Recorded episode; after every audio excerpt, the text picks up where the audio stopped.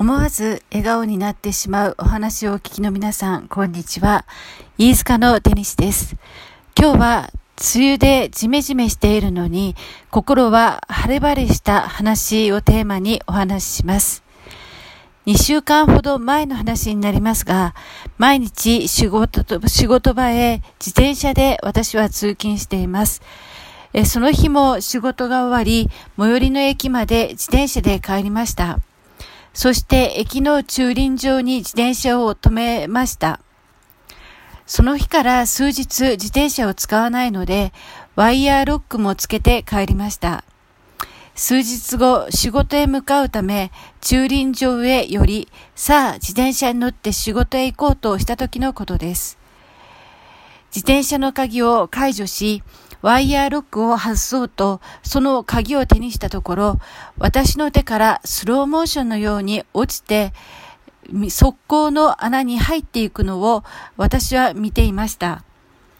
その鍵がないと自転車には乗れませんし、駐輪場自体にワイヤーロックをかけているので、動かすことすらできなくなってしまいました。一瞬ですが、この朝のように私の心もしとしとと雨が降って、えー、じ、心がじとっとしたようになりました。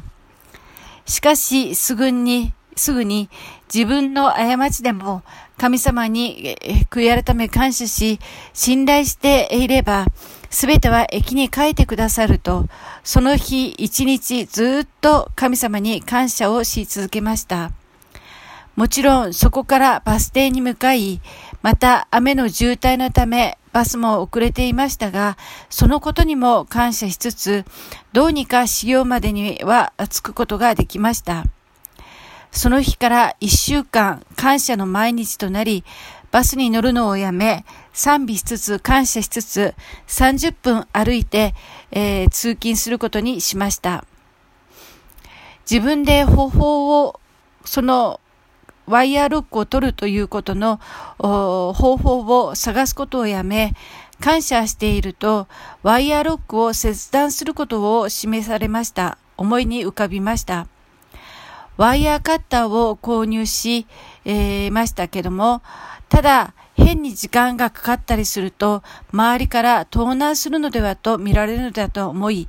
とにかく感謝と短時間で必ず切断できるようにと祈りました。